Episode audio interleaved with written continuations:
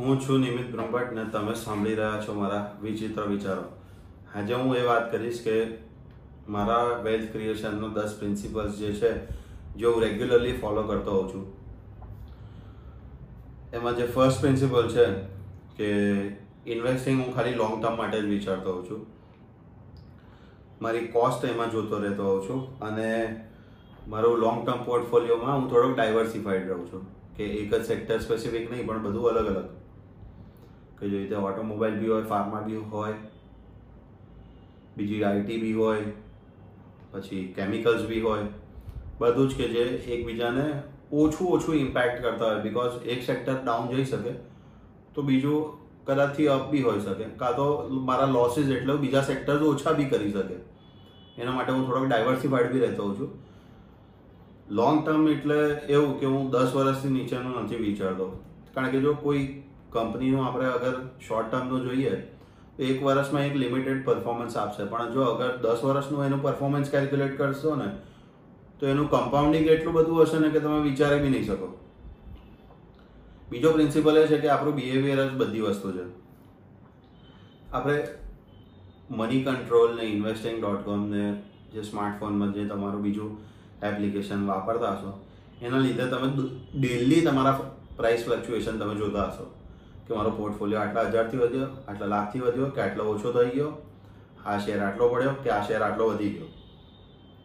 એ રોજનું રોજ તમે જોતા હશો. એના લીધે ગેરંટીડ ઘણી વખત તમે ઇમ્પલ્સ ડિસિઝન લઈ લીધા હશે કે યાર આનો ભાવ પાંચથી છ ટકા ડાઉન થઈ ગયો છે મારે વેચી દેવો જોઈએ. પણ તમે સપોઝ જમીન લીધી હોય, આજે તમે જમીન લીધી વીસ લાખની અને કાલે હું તમને એવું કહું કે ભાઈ ઓગણીસ લાખમાં મને જમીન જોઈએ છે. ભાવ ડાઉન થઈ ગયો એટલે કે તમે વેચી થોડી જશો. તમે રાહ જોશો કે ભાઈ એનો ભાવ એકવીસ લાખ થાય કે બાવીસ લાખ થાય કે જે બી તમારો એક પ્રોફિટ પર્સન્ટેજ નક્કી કર્યો હોય એટલું ટાઈમ લો. એના પછી વેચો. હા, તો બહુ ઇઝી થઈ ગયું છે એટલે તમે તરત વેચી કાઢતા હો છો એ બી શેના લીધે, કારણ કે માર્કેટ કારણ કે ન્યૂ માર્કેટ તો છોડો કારણ કે ન્યૂઝ તમને એવા બતાવવામાં આવે છે કે તમે એવા જ જોતા હો છો કે ભાઈ ઘણા બધાએ વેચી કાઢ્યો. તમારા મિત્રોએ વેચી કાઢ્યો, તમારા ભાઈબંધોએ વેચી કાઢ્યો. ફેમિલીવાળા કહે છે કે ભાઈ, ના, આ કંપની સારી નથી. અને તમને કંઈ જ ખબર નથી એ કંપનીના વારામાં કે કેમ સારી નથી, કે તમે કેમ લીધો બી ખરો. લગભગ બધા રિટેલ ઇન્વેસ્ટર્સ એ રીતે જ લેતા હોય છે કે ભાઈ, મારા ભાઈબંધે કીધું કે મને ટીપ મળી, કે મારા ભાઈબંધને ટીપ મળી, એને બી ક્યાંથી મળી એને બી નથી ખબર. પણ મારા ભાઈબંધે કીધું એટલે મારે લેવો પડે. ત્રીજું છે કે ડાયવર્સિફાઈડ પોર્ટફોલિયો આવવો જોઈએ. મોસ્ટલી હું રિટેલ ઇન્વેસ્ટર્સની એટલે વાત કરું છું. કારણ કે જે ઇન્સ્ટિટ્યુશનલ ઇન્વેસ્ટર્સ હશે, એ લોકોના તો ફંડ મેનેજર્સ હોય છે જ ઓલરેડી હવે રિટેલ ઇન્વેસ્ટર્સની વાત કરીએ ને, તો તમારા મારા જેવા જે બિઝનેસ કરતા હોય, કાં તો જોબ કરતા હોય, કાં તો બીજું કંઈક નાનું મોટું કામ કરતા હોય, આ ત્રણ વસ્તુ હોય, એનાથી વધારે કશું હોતું નથી. એ લોકોનું લાઈફ સેવિંગ્સ આમાં નાખતા હોય, જેમાં ધીમે ધીમે ધીમે વેલ્થ ક્રિએશન થતું હોય. હવે એમાં તમે રેગ્યુલર બેઝિસ ઉપર તમને આવડત ના હોય, તો તમારે કાં તો ઇન્ડેક્સ ફંડ છે, અમુક વસ્તુઓ બોન્ડમાં છે, સરકાર ગવર્મેન્ટના જે સોવરિંગ બોન્ડ હોય સોવરિંગ ગોલ્ડ બોન્ડ હોય, પછી તમે ગોલ્ડમાં ઇન્વેસ્ટ કરતા હો, પછી અમુક મ્યુચ્યુઅલ ફંડમાં કરતા હો, એ રીતે કરી શકો. બીજું એવું છે કે સપોઝ તમે બધા બિઝનેસ જ કરો છો નાનો મોટો જે બી બિઝનેસ કરો છો એક ઇન્ડસ્ટ્રીનું સ્પેસિફિક તમને એક્સપિરિયન્સ હશે કે ચાર પાંચ લોકો હશે. તો તમે ચાર પાંચ કે દસ લોકો ભેગા થઈને જો સપોઝ દસ દસ લાખ રૂપિયા બી તમે કાઢો, તો તમારું વન સીઆરનું ફંડ ઊભું થઈ જશે. જે તમે પ્રાઇવેટ ઇક્વિટી તરીકે વાપરી શકો, કે નવા સ્ટાર્ટઅપ્સમાં કે કશાકમાં ઇન્વેસ્ટ કરી શકો. એક, એ રીતે બી તમે ફંડ કરીને તમારું ઊભું કરી શકો. અને એમાં આ બધા જ ફંડ જે બી તમે ડાયવર્સિફાય કરો એમાં એટલું તો ધ્યાન રાખવાનું જ કે પાંચથી દસ ટકાની લિક્વિડિટી તો હોય જ. જે રીતે સપોઝ મ્યુચ્યુઅલ ફંડ્સ બી જે લોકો પૈસા તમારી પાસેથી લેતા હોય છે તમે જે ઇન્વેસ્ટ કરતા હોવ છો, એમાં એ કંઈ ટોટલ સો એ સો ટકા નાથી નાખી દેતા. એ લોકો વીસથી પચીસ ટકા જેટલી લિક્વિડિટી રાખતા હોય છે. કારણ કે અમુકને ડિવિડન્ડ પે કરવાનું હોય, અમુક લોકો એના પૈસા પાછા બી ખેંચી લેતા હોય, એ રીતનું હોય. એ રીતે જ તમારે બી અમુક લિક્વિડિટી રાખવાની કે ગમે ત્યારે જો સપોઝ માર્કેટ ક્રેશ થાય કે ભાવ ઘણા બધા ડાઉન થાય તો તમારે એક્સેસ મની નહીં નાખવું પડે.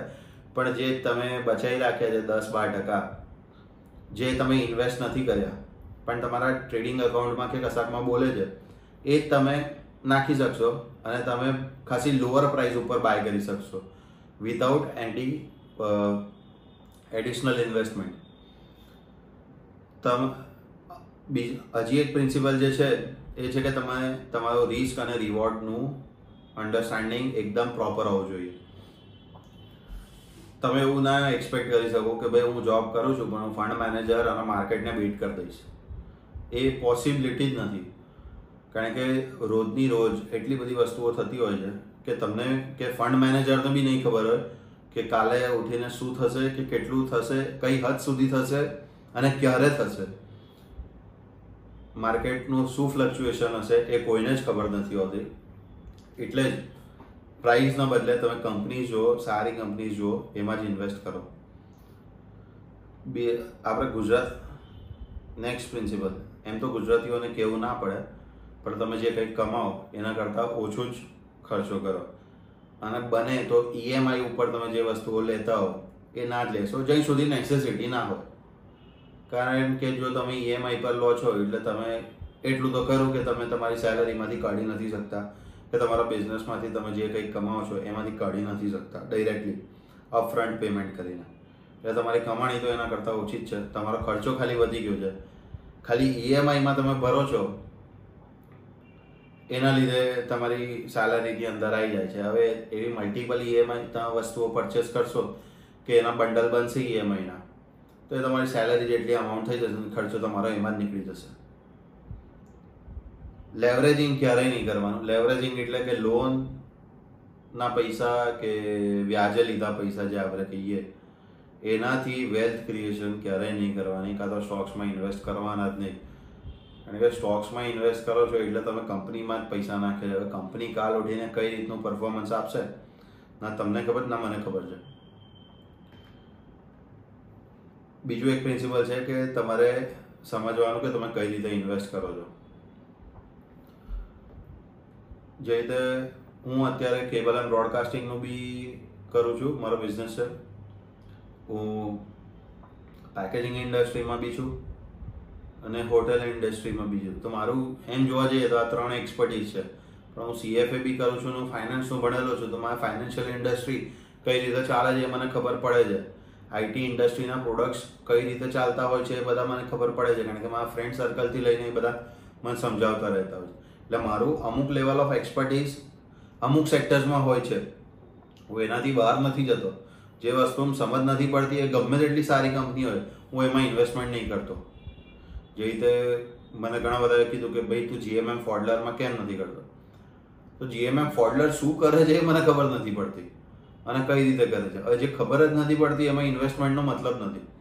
હવે તમે મને એવું કહો કે કોઈ બેંકમાં ઇન્વેસ્ટ કરતો મને ખબર છે કે ભાઈ બેંક કઈ રીતે કામ કરે છે. બીજી કોઈ કેબલ એન્ડ બ્રોડકાસ્ટિંગની કંપની કહો કે ડેન કે રિલાયન્સ કે જીઓ કઈ રીતે કામ કરે, તો મને ખબર છે કે કઈ રીતે કામ કરે. તો હું એમાં પૈસા નાખીશ.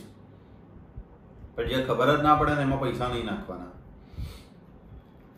અને જે બી કંઈક તમે ડાયવર્સિફિકેશન કરો કે કોઈ સેક્ટર સ્પેસિફિક તમે ઇન્વેસ્ટમેન્ટ કરતા હો એમાં તમારા ગોલ્સ તમને ખબર હોવા જોઈએ લોંગ ટર્મનું ઇન્વેસ્ટિંગનું બી તમને ખ્યાલ હોવો જોઈએ કે ભાઈ આ કંપની મને આ રીતનું રિટર્ન આપશે, કોઈ ફાર્મા કંપની કઈ રીતના રિટર્ન્સ આપશે, એ કેવું આરએનડી કરતું હોય છે, કઈ એ લોકોની મેડિસિન્સ હોય છે એ બીજો તમને ખબર પડતી હોય તો તમારે એમાં ઇન્વેસ્ટમેન્ટ કરવાનું, બાકી રહેવા જવાનું મારા છે હું નથી કરતો. તમારા લિમિટેશન્સ તમને ખબર હોવા જોઈએ. જે રીતે મારી અમુક થિયરીઝ છે કે ગમે તેટલા સ્ટોક્સ લીધા હોય કે અમુક સ્ટોક્સ જે જે રીતે મને ખબર ના પડતી હોય કે અમુક સ્ટોક્સમાં ઇન્વેસ્ટ નહીં કરવું તો નહીં જ કરવું એ રીતની મારી થિયરી છે. એના સિવાય બી મારી બાઇંગ બિહેવિયરની થિયરી છે કે કઈ રીતે લોકો બાય કરતા હોય છે, કઈ રીતે પ્રાઇસ ફ્લક્ચ્યુએશન્સ થતા હોય છે, શેના લીધે થતા હોય છે. એ અત્યારે સપોઝ વેલિડ હોય, પણ કાલ ઉઠીને વેલિડ ના બી હોય તો મારે એ થિયરી અડેપ્ટ કરવી પડે. અને મને મારા લિમિટેશન્સ ખબર હોવા જોઈએ કે થિયરીના બી લિમિટેશન્સ ખ્યાલ હોવા જોઈએ કે ભાઈ આ થિયરી આટલે સુધી જ કામ કરશે, એના સિવાય વધારે કામ નહીં કરે. એટલે તમારે ચેન્જ લાવતું રહેવું પડે, જેમ જેમ બધો ચેન્જ આવતો રહે. પછી બીજું એક પ્રિન્સિપલ એ છે કે તમારે જ તમારી ફાઇનાન્શિયલ સિચ્યુએશનની રિસ્પોન્સિબિલિટી લેવી પડે. અને તમે જ રિસ્પોન્સિબલ છો કોઈ બી ફાઇનાન્શિયલ ડિસિઝન લેવાના. તમે વ્યાજે લાવીને ધંધો કરો, તો બી તમે રિસ્પોન્સિબલ છો. તમે પૈસા લાવીને એને ઉડાવો એને સેવ કરો, એનાથી વેલ્થ વધારો વેલ્થ ઓછી કરો, જે બી કંઈ કરો. ગવર્મેન્ટ ફ્રેન્ડ્સ ફેમિલી રિલેટિવ્સ કોઈ જ રિસ્પોન્સિબલ નથી. તમે ડિસિઝન્સ કઈ રીતે લો છો એના માટે? હજી એક, હવે બે જ પ્રિન્સિપલ રહ્યા છે કે એક છે કે ક્રાઇસિસ માટે હંમેશા રેડી રહેવું જોઈએ. જે આ કોવિડ નાઇન્ટીન આવે, એમાં ઘણા બધાના ધંધા બી જતા રહે. ઘણા બધાની નોકરી બી જતી રહી. હવે જો આમાં લોકોએ ક્રાઇસિસ માટે અમુક ફંડ ઊભું કરી રાખ્યું હોત, તો એ લોકો એ ફંડ એટલીસ્ટ એ ક્રાઇસિસ પીરિયડ માટે જ્યાં સુધી નવો ધંધો કે નવી જોબ ના મળે, ત્યાં સુધી એ ફંડ યુટિલાઇઝ કરી શકે. મેજર રીઝન એ જ હોય છે કે ક્રાઇસિસ પીરિયડ માટે તમારે સેવ કરી રાખવાનું. અને છેલ્લું, પોતામાં ઇન્વેસ્ટ કરતું રહેવાનું. જે તમે તમને કીધું કે મારા બિઝનેસીસ છે પણ હું રોજ એટલીસ્ટ એક કલાક બુક તો વાંચતો જઉં છું. એના સિવાય મેં સીએફએની પ્રિપેરેશન બી ચાલુ કરી છે. કે મને ઇન્વેસ્ટિંગનું વધારે ખ્યાલ પડતું રહે.